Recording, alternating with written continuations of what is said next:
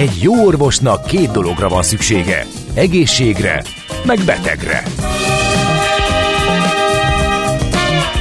Folytatódik a minden hétköznap reggel jelentkező tünet együttes. Villás reggeli, a gazdasági Muppet Show. Mindennapi orvosság sorvadás ellen. Kérdezze meg orvosát, gyógyszerészét. A Millás reggeli főtámogatója az üzleti kihívásokra választadó, rugalmas IT és telekommunikációs szolgáltatásokat nyújtó Magyar Telekom. A Millás reggeli főtámogatója a Schiller Flotta Kft. Schiller Flotta is rendtakár. A mobilitási megoldások szakértője a Schiller Autó tagja. Autók szeretettel. Jó reggelt kívánunk mindenkinek, ez a Millás reggeli, itt a Rádió Café 98.0-án, október másodika van, hétfő 8 óra 12 perc a stúdióban, Miálovics András. És a stúdióban itt van Kántor Endre műsor vezető társam, és meg a hallgatók, SMS számunk, meg WhatsApp, meg Viber is 036-os 98 0 98 0.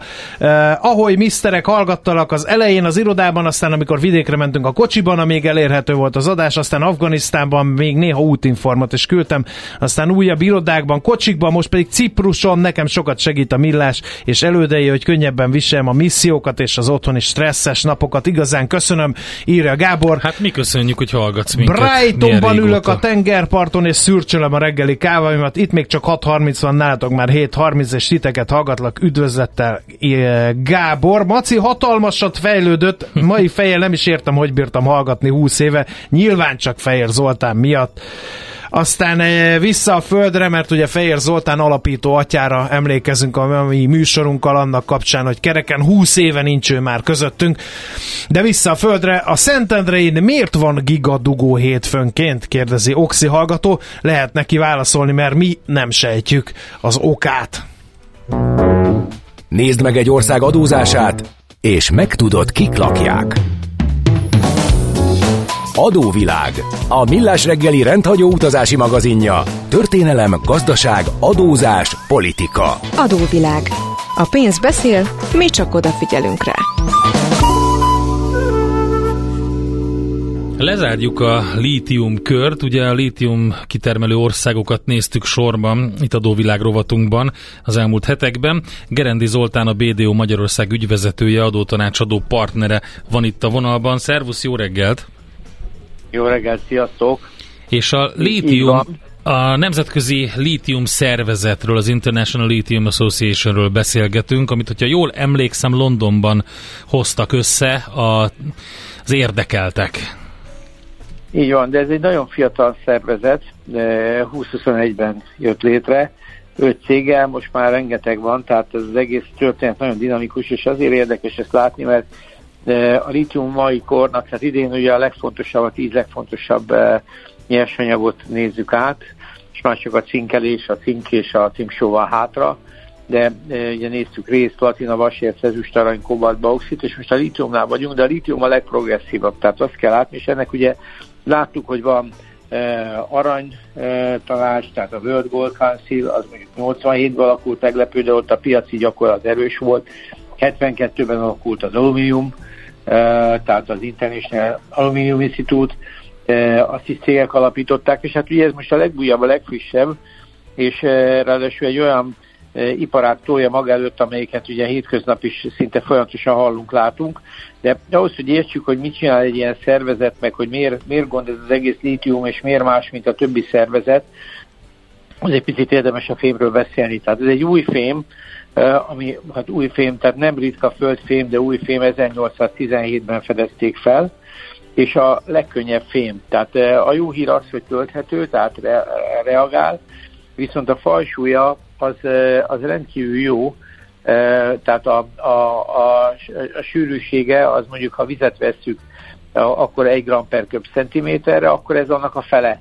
Miközben a normál fémek, tehát mondjuk az arany az 19-szer nehezebb, mint a víz, a réz 8-9-szer, és az alumínium is 2,7-szer. Tehát azért egy olyan fémről beszélünk, amelyiknek a falsúlya nagyon-nagyon-nagyon kicsi. Tehát e, könnyebb, mint a víz, fel a vízének. És azért ez, ez egy gond, mert ebből látjuk azt, hogy mindaz, ami a kitermelésnél e, probléma, az a környezeti károsodás, az, az például a por, tehát ezt, ezt, a, ezt, ezt, ezt, a, ezt a fémet a szél simán elviszi. Tehát ez egy nagyon érdekes dolog. Egyébként önmagában nem található meg különböző oldatokban, illetve különböző, nagyon reakcióképes fém, és ezért valamilyen fajta más formában van meg, de ez, ez ülepítéstől kezdve rengeteg módon tudják nyerni, de, de ez egy gond. Na most azért Azért érdekes ez, mert egyébként, hogyha megnézzük, a piaci kereslete folyamatosan növekszik. Tehát, hogyha görbéket nézünk, akkor, akkor azt tudjuk rá mondani, hogy a, a, a, a növekedése az 2020-ról 2023-ra az megháromszorozódott, tehát most kb. 900 ezer tonna per év. Egyébként a most ismert lítium kapacitás a Földön az 26 millió tonna. Tehát durván, ha csak ezen mennénk, akkor 26 évig lenne kb. 30 évig lenne elegendő, de azt mondják, hogy ez a kapacitás 23-ról 2030-ra erről a 900 erről fog menni 3,8 millió tonna per évre. Tehát ez azért ez elég érdekes, most ha még kicsit tovább matekolunk, akkor lehet látni, hogy azt mondják, hogy egy Tesla S osztályban például valamilyen ilyen alapvető ilyen referencia értéken kezelhető, 12 kiló van belőle. Tehát és a, és a másik adat, hogy 2030 azt mondják, az autók 60%-át várják elektromosan. Szóval úgy néz ki, hogy ez egy stratégiai fém, és ezt bőven látjuk, és hát ugye ebből eredően a kitermelőknek nagyon nagy érdeke van ebben a ebben a e, piacban valamilyen fajta hát, együttműködést kialakítani. Jó lehet, nagyon szétszórt a piac. Tehát, hogyha megnézzük a, a, az International Lithium Association-nek a, a, az alapítóit, akkor, akkor elég, eléggé vagy a tagjait, hát elég, elég sok céget fogunk találni. A többségét nem is ismerjük, mert általában az olajcégeket ismerünk, de itt azért meg egy-két ilyen nagyobb bányacéget, de itt aztán olyan, olyan nevek kerülnek elő, ami teljesen, teljesen meglepő. Rengeteg egyébként a, a, az ázsiai cég is köztük. Tehát mindenképpen az látszik, hogy ez a piac ez egy nagyon-nagyon dinamikus piac. Egyébként az árfolyama ettől, ettől ellen, eltérően, vagy ezzel ellentétesen valószínűleg a kibocsátás nagyságrendje miatt, tehát a bányák nyitása miatt. Uh, annak ére, hogy 20, uh, 23 elején még 600 ezer dolláron volt tonnánként, most leesett már 166 ezerre, ami a 2018-as árszint. Szóval a fene tudja, mi van ezen a piacon, de az látszik, hogy az International Lithium Association az nem egy árképző, tehát nem egy egy kereskedelmi feladatokat ellátó, inkább tájékoztató uh-huh. szervezet. Igen, vagy ilyen tájékoztató, ebből... vagy valami lobby szervezet, de érdekes egyébként, amit elmondtál abból adódóan, ugye 2021-ben hozták létre, mint egy nemzetközi non-profit ipari szervezetet a tagoknak, és hogyha megnézed, hogy mi van a, például a célkitűzéseikben, a misszióban, akkor ugye az, az egyik, hogy az ESG és a fenntarthatósági törekvéseket promótálja, Na most e, ezzel, a, ezzel ugye pont úgy látszik, hogy megfogták az egyik legsarkalatosabb pontját a lítium ö, kitermelésnek. Abszolút, és én is azt látom, hogy jó lehet adóvilág rovatról beszélünk, ez a szervezet ez nem fog az adókkal foglalkozni, mert ennek a kitermelésnek a legnagyobb problémája a környezetvédelem. Ez olyannyira igaz, tehát ugye maga a fém jellegéből eredően, tehát ugye ez egy ilyen ez, ez egy nagyon könnyű fém, tehát hogyha ez, ez valójában nem jól van kinyerve, ez úgy elviszi a szél, mint a húzat. Tehát uh-huh. itt e, gyakorlatilag a por és az egyéb, és a reaktivitása is, tehát ez nem olyan, mint az olaj, amelyik a víztől viszonylag egyszerűen leválasztható.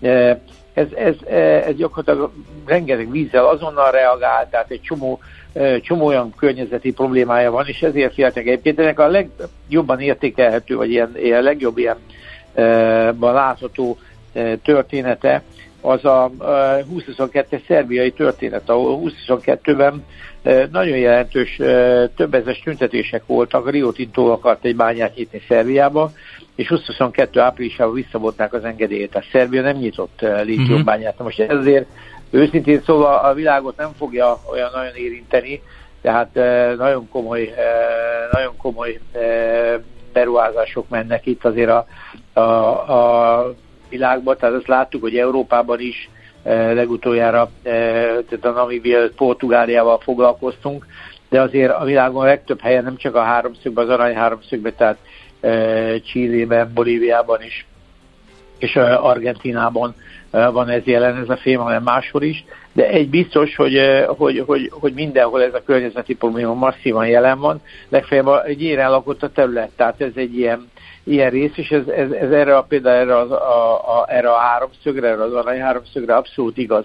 De most éppen Nevadába e, fognak bányát nyitni, tehát e, gyakorlatilag itt azért ez a dolog, ez folyamatosan jön, hiszen hiszen az igény az baromi nagy, és az akkumulátorgyáraknak a települése a másik e, szempont, ami szintén érdekes. Én néztem múltkor egy ilyen, vagy közelmúltban egy ilyen ábrát, és, és azért Európában sokszor ugye az van, mintha csak mi állnánk itt a, a akkumulátoripar élén, de azért azt látni kell, hogy, hogy, hogy, hogy nagyon sok országban, Európában, tehát a mi, mi nagyjából három három most meglévő projektünk, tehát ez a Komárom, és tehát a Komáromi, akkor a, a Gödi, a Samsung, illetve a Debreceni, ez a CATL, ezek, ezek, ezek, ezek igazából nem lugnak ki a sorból, mert például Belgiumban is ugyanúgy három van, Angliában is épül kettő, tehát uh, svédeknél is épül kettő, finneknél is, tehát Németországban, ha jól láttam, ott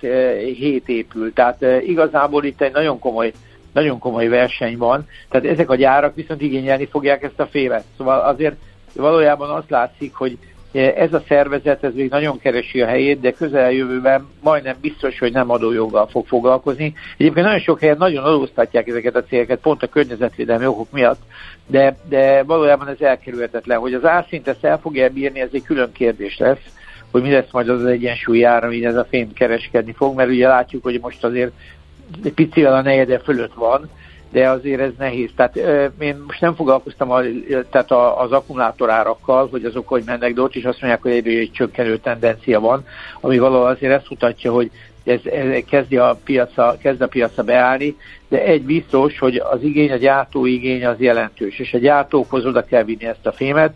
A bányászat és a gyártás nem egy helyen van, tehát nagyjából úgy tűnik, hogy a, a lítiumot valamilyen finomított formában elszállítják ezekbe a telepekbe, és egy gyárakba, és akkor ott kerülnek feldolgozásra.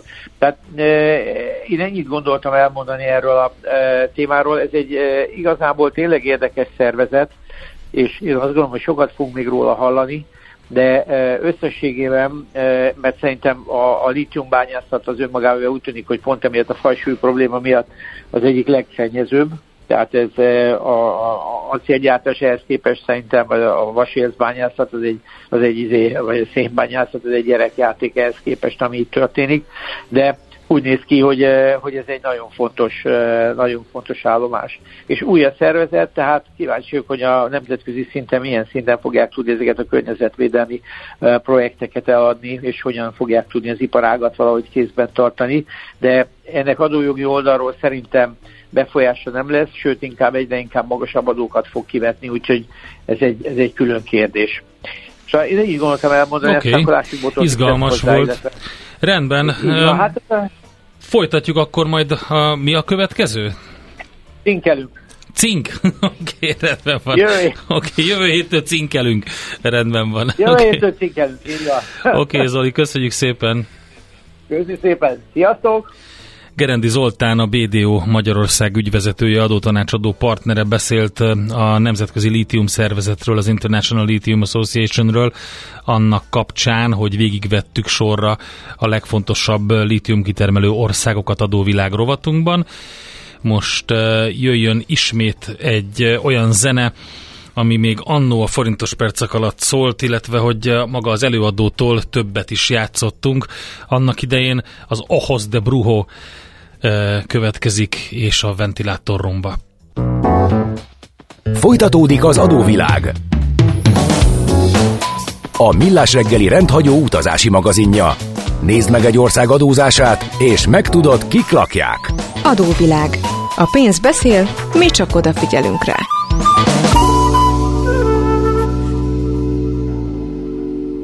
És nem a lítiummal folytatjuk most a dovilágrovatunkat, hanem azért, hogy up-to-date-ek legyünk abszolút. Feledi Botont külpolitikai szakértő a szlovák választás hatásairól és tanulságairól beszél. Szevasz, jó reggelt!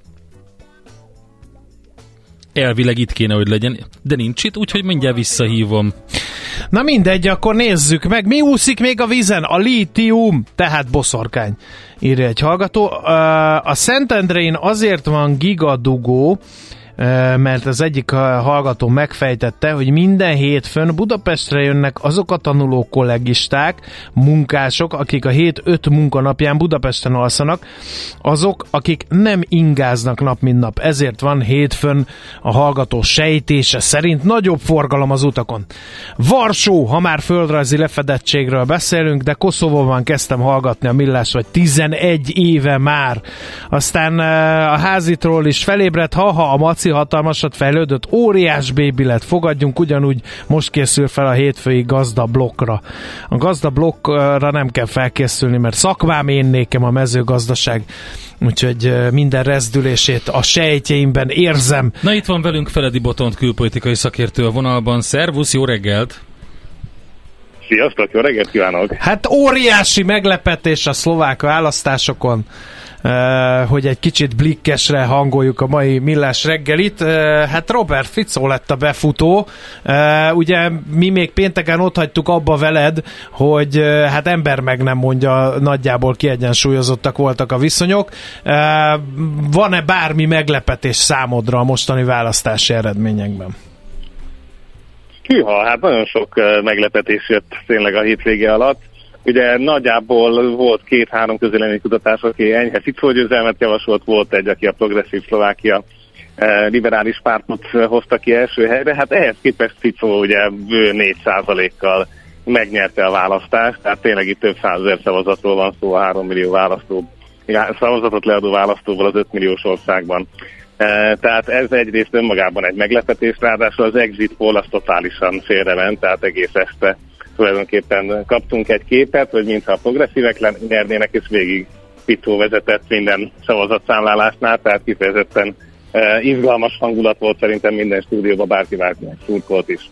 A másik nagy meglepetés pedig az, hogy kiestek a, a friss neonácik, tehát a Republika nevű párt uh, kihullott a választáson 4,5%-kal. Uh, erre nem számítottunk, tehát őket azért tipikusan mindenki bemérte, hogy bejutó párt és hát nem annyira meglepetés, de mindenképpen fejlemény és szomorú fejlemény, hogy a magyar párt tulajdonképpen a valószínű várakozásoknak megfelelően valóban nem jutott be a parlamentbe, tehát a szövetség nem tudta átlépni az 5%-os küszöböt, 130 ezer szavazattal egyébként magához képest jó teljesítményt nyújtott, de ez kevés volt a közel 67%-os részvétel mellett ahhoz, hogy um, bejussanak a parlamentbe a következő négy évre. Mennyire lesz nehéz Ficónak kormányt alakítani, az erőviszonyokat így szemlélve, milyen kép rajzolódik ki boton? Mert ez a másik meglepetés, ugye a Smer, tehát Ficó pártja, amikor eh, a hozzá közel álló vállalkozó, legalábbis az vádolják, hogy ő rendelte meg a lelövését Ján Kuciáknak, az oknyomozó újságírónak, aki a kormányzatnak a korrupciós kapcsolatait e, nyomozta már éppen több éve. E, no ugye, amikor ő lemond a miniszterelnökségről, akkor a Smerből kiválik utódja, Péter Pellegrini, e, aki egy önálló pártot hozott létre a hang néven, nem összekeverendő a magyarral, e, és ő az, aki harmadik helyen van, tehát ő a királycsináló.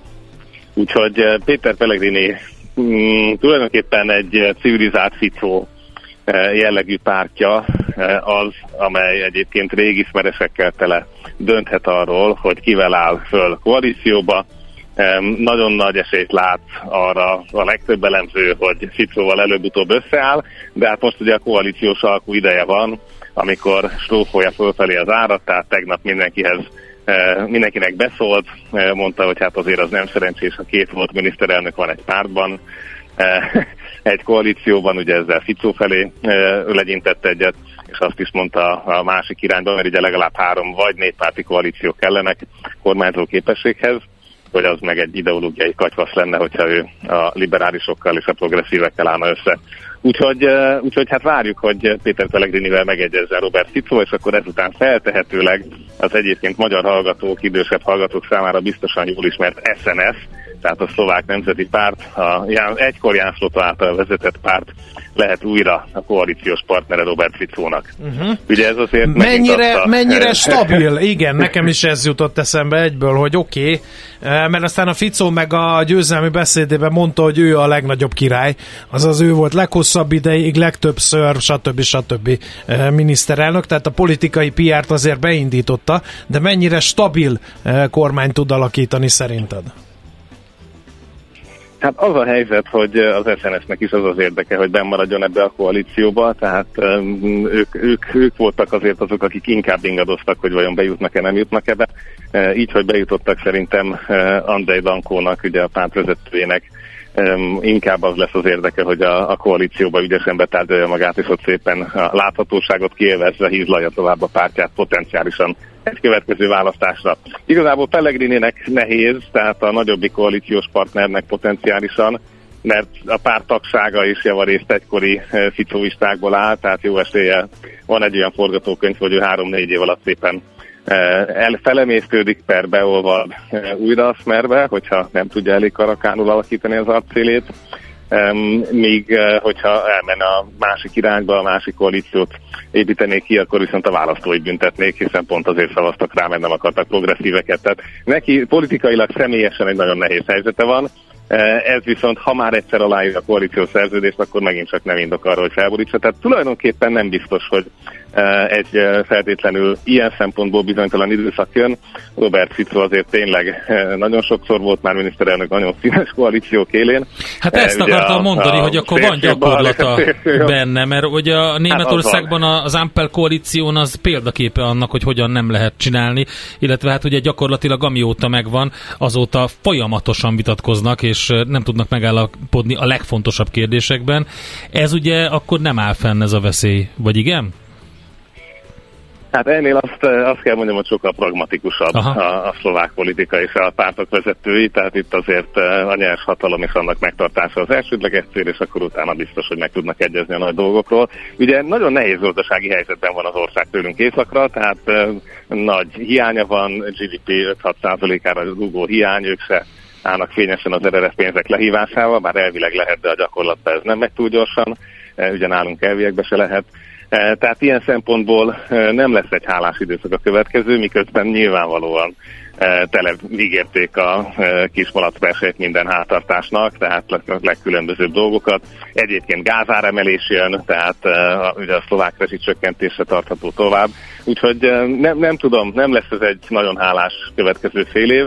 Ha ezt túlélik, akkor tavasztól szerintem egy stabil időszak következhet. Bármi változhat-e markánsan a szlovák eh, politikába, gondolok itt elsősorban a külpolitikára, mert hogy eh, Ficó megint csak a győzelmi beszédébe belengedte, hogy Ukrajnával kapcsolatban változhat a, a szlovák hozzáállás. Ugye az eddigi az volt, hogy feltételek nélkül és a lehető legjobban támogatják az ukrán erőfeszítéseket. Ez most például változhat? Mm, ha Fico múlna, akkor lehet, hogy változna. Pellegrini ezt biztos, hogy egy kicsit puffereli. Eh, ha adott esetben a Pellegrini féle klász, vagyis a hang adja a külügyminisztert, akkor, akkor szerintem jóval kevésbé fognak izgulni. Eh, valami esély egyébként arra is van, hogy inkább Pellegrini lesz miniszterelnök, és Fico valamilyen más pozíciót kap. Tehát itt azért még meg kell várni a, a végleges felállást, és akkor látjuk majd, hogy eh, mennyire komoly a szándék. E, valóban erről beszélnek, egyébként átadható maradék fegyverzete már nincs az országnak, tehát nagyjából mindent átadtak, úgyhogy inkább ez az uniós több éves ukrán támogatási keretcsomag elfogadásakor lehet izgalmas, hogy vajon a magyar miniszterelnöknek lesz-e ilyen típusú e, támogatója, vagy adott esetben a lengyelek is felülnek erre a vonatra még a választások után is. Tehát ebből a szempontból van izgulni való. Azért a legbiztosabb, ami gyakorlatilag, ha feláll a koalíció, másnap bekövetkezik, az az igazságügyi uh-huh. rendszer, és most idézőjelben reformja, eh, ami azt jelenti, hogy mindenféle olyan különleges eh, ügyészséget és hatóságot, ami a Ficó-féle bűnöket vizsgálta, azt alig, hanem eh, hát kiherélik, megszüntetik, vagy valamilyen módon ellehetetlenítik, vagy saját embereiket teszik bele. Ezt már hangosan ígérte a kampány alatt is, személyesen támadta a különleges főügyészt Daniel Ipsicet eh, a Ficó, uh-huh. tehát itt biztos, hogy, eh, hogy komoly vérengzés lesz. És egy nagyon fontos kérdés a végére, mennyire változhat a szlovák-magyar viszony, mennyire változhat a V4-gyen belüli erőviszonyok, ez meg azért fontos, mert hogy eh, ma a közszolgálati rádióban, amikor jöttem befelé a munkaállomásomra, úgy indították a szlovák választásra a híreket, hogy Orbán Viktor szövetségese nyerte a szlovák választásokat. Robert Fico is egy pragmatikus politikus, tehát akkor, amikor szüksége lesz a véleményre fogja használni, elvi akadályai nem lesznek ezzel, hogy e, ugye különböző pártcsaládba ülnek Orbán Viktorral az Európai Parlamentben, Um, ugye ők a szocialistákkal üldögélnek a mai napig, őket nem dobták ki, ami azért részben meglepő, hiszen szélsőjobbosokkal másodszor lép koalícióra. Ezért az osztrákokat már sokkal jobban megbüntették annak idején.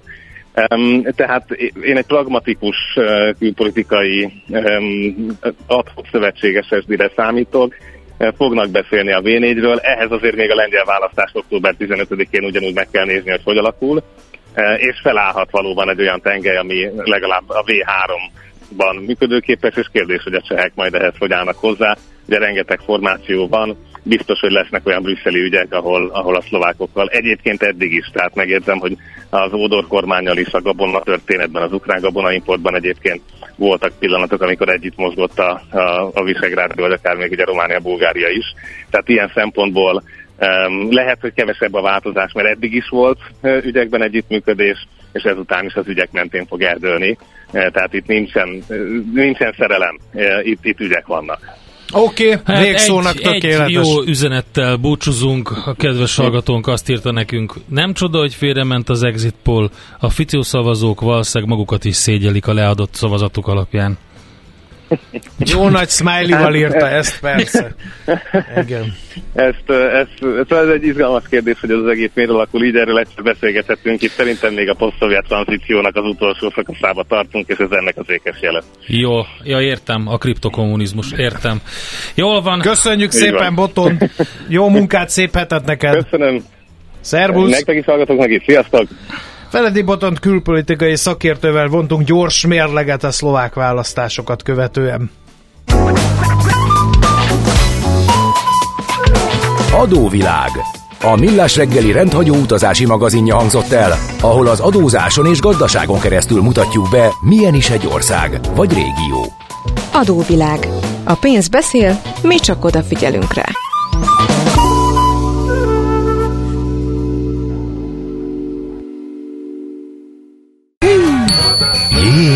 Ez meg micsoda? Csak nem. De, egy aranyköpés. Napi bölcsesség a millás reggeliben. Hm, ezt elteszem magamnak.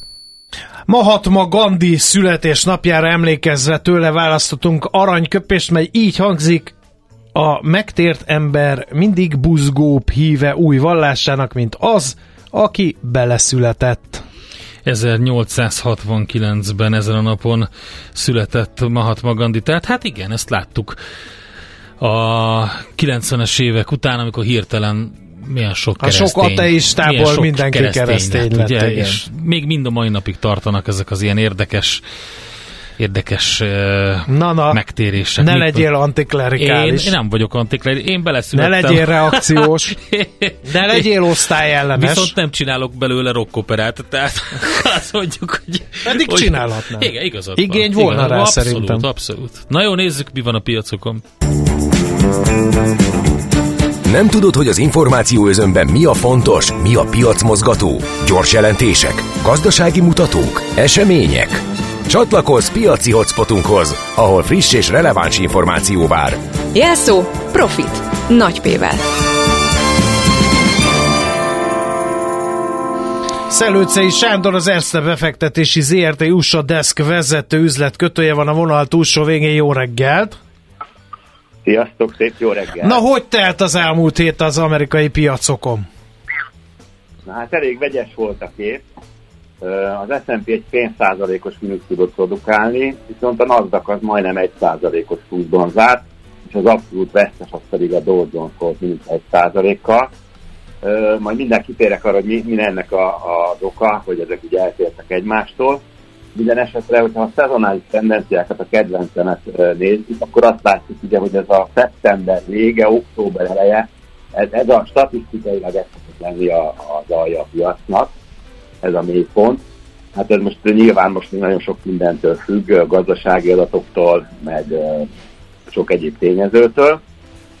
Viszont mielőtt rátérek a, a makro oldalon tapasztalt eseményekre, mondanék egy érdekes hírt az olajjal kapcsolatban, ami felkeltette az érdeklődésemet. Ugye Csikágóban csinálnak különböző méréseket a határidős kereskedők között, és most extrém optimisták az olaj kapcsolatban.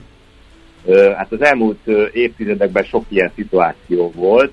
Az egyik, ami, ami erre nagyon emlékszem, az 2008-ban, amikor a Goldman Sachs kihozta, hogy 200 dollár lesz az olajnak az ára, akkor volt ilyen 120-130, akkor volt hasonló optimizmus az olajár folyamához kapcsolatban, és ugye ezután egy nagy visszaesés következett be, és a statisztika is ugye ezt mondja, hogy 10-ből 9 hogyha mindenki azt gondolja, hogy egy irányba megy a piac, akkor általában beszokott következni a fordulat. Úgyhogy biztatom a, a hallgatóságot, hogy van remény, hogy, hogy ősszel még talán tudunk olcsóbban is tankolni. Csú, hát az jó, mert közben a, az utóbbi hetekben ugye a légitársaságok részvényeit komolyan büntették a kerozin meredek, árának meredek emelkedése miatt, ami az olajár emelkedés egyik Eddig azok mellék... éppen most kezdtek kirábalni a Covid okozta ja. sokból, kezdtek nőni az utasszámok, meg el, elkezdett visszatérni minden a normális kerékvágásba, erre tessék. Hát igen, úgyhogy de hát ez nyilván ez csak egy ilyen hangulatindex, tehát nem lehet tudni, hogy mi fog történni pontosan az olajnak az árával, de ezért érdekességképpen megemlítettem. Ugye makro oldalon a legfontosabb az a, a múlt héten az a PCI árindex volt, ugye ami augusztusban 3,5-re emelkedett, júliusban pedig 3,4% volt. Ez ugye jobb lesz ez az adat, ezt azért emelik ki sokan, mert azt mondják, hogy a Fednek ez a, a kedvenc indikátora az inflációval kapcsolatban. Ugye ez az, abban különbözik a fogyasztói árindextől, hogy a lakhatásnak a költségeit is beleveszi. Tehát ez kicsit egy ilyen átfogó képet ad a piaci állapotokról.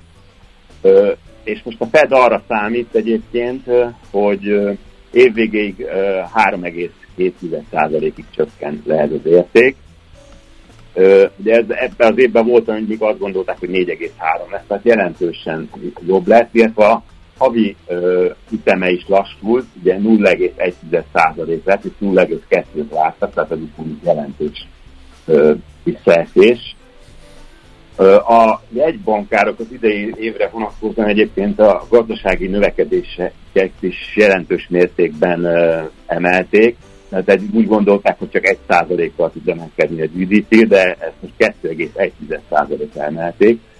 Tehát emiatt azért pénteken egy nagy fordulat következett be a piacon, mert aztán később egy kicsit a, a tőzsdei zárás közeletére kicsit a hagyott, de alapvetően ugye ezt hozta meg a fordulatot, és ugye főleg a technológiai papírokat vették, ami a, az olajárvának meg a hozamemelkedésnek köszönhető ugye a legtöbbet hm. köttek rajta, úgyhogy ennek köszönhető a nagy, nagy fordulat. Csak, csak nem a Magnificent Seven.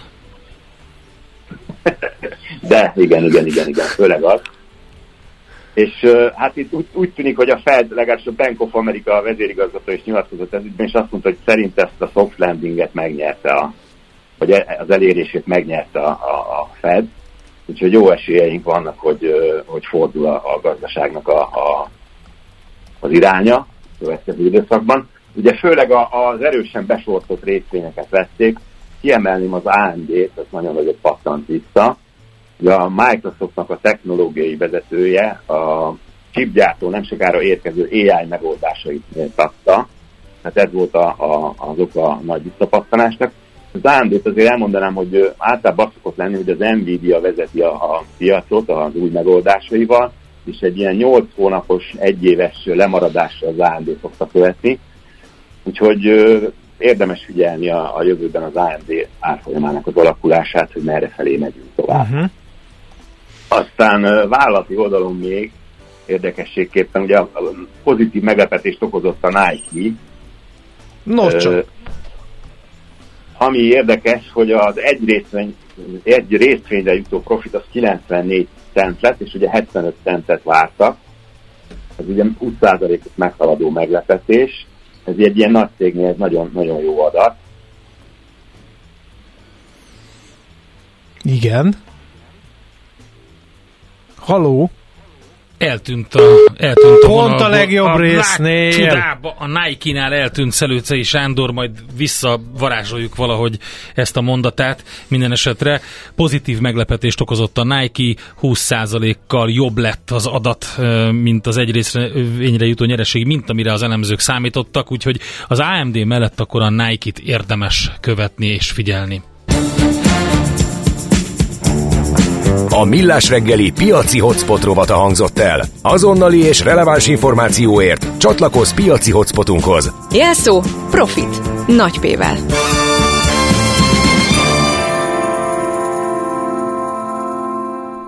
Na hát Ács Gábornak is voltak nehéz pillanatai Fejér Zoltán mellett a stúdióban. Egy kedves hallgatónk már megírta, hogy legtöbbször csak azt tudta válaszolni Zoli hirtelen kérdéseire, hogy ehhez nem értek, de érdekel. Úgyhogy amikor a Zoli... Bezzeg most válaszolná ezt néhány kérdésre, sokkal jobban tudnánk tartani a műsoridőt, igen. Na nézzünk akkor egy életképet arról, hogy milyen volt, amikor... Amikor Ács Gábor még kicsi volt. Amikor kicsi volt, igen. Továbbra is forintos percek, Videokáfé 986. Mm. Ács úr, olaj, érdekli önt Ács úr. Természetesen engem minden érdekel. a jó, a jó nevű tájfutó és amerikai részvénytulajdonos, a sajtos croissantok lelkes és vadászó híve, aki ma a Nestára váltott. Nestára? Ne, nem, nem, Nesteára. Ja, az ő forgalmaz egyébként, és igyekszik a lemezpiacra is betörni. Bár ugyan drasztikusan zuhant a hazai lemezeladás, csak itt a napi gazdaság címoldaláról idézek, amely rongyá verte érdeklődésben az instabil alapokon nyugszik a büdzsé nevű cikket, úgyhogy ezt legalább érték. Hát bár, mennyire Na. szűkszavú volt ez a Gábor Igen. gyerek, nem? Ma meg negyed óra éve. alatt meg se tud szólalni. uh, illetve egy dolog, azért vannak dolgok, amik nem változnak az ember életébe, ma is a gyomrának a lelkes Igen. barátja, tehát annyit adásban, mint Ács Gábor kevesen esznek. Nem csak adásban, adás előtt, adás, adás után. alatt Nem és adás ebből szerintem visszavet már egy kicsit. De hogy vett vissza? Nem vett vissza. Neki köszönhetjük Mit az aluljárói minyon kifejezés. Salamoni bölcsesség. Minden hírem alatt teszik. Ugye? Ja, akkor Na, tessék. Hát Ez olyan, mint a fúvosok előtt citromot nyalogatni, tudjátok? Igen. Igen. Szerencsére uh, így szemre nem tetszetős dolgokat eszik, úgyhogy úgy neked nem könnyen, nem? Annyira, igen. igen. No, hát... Azért jó volt az a minyon, valljuk be. Nem volt jó. ne tedd fel újra ezt a lemezt, Endre, amely már egyszer lepörgött, és óriási vitákat generált.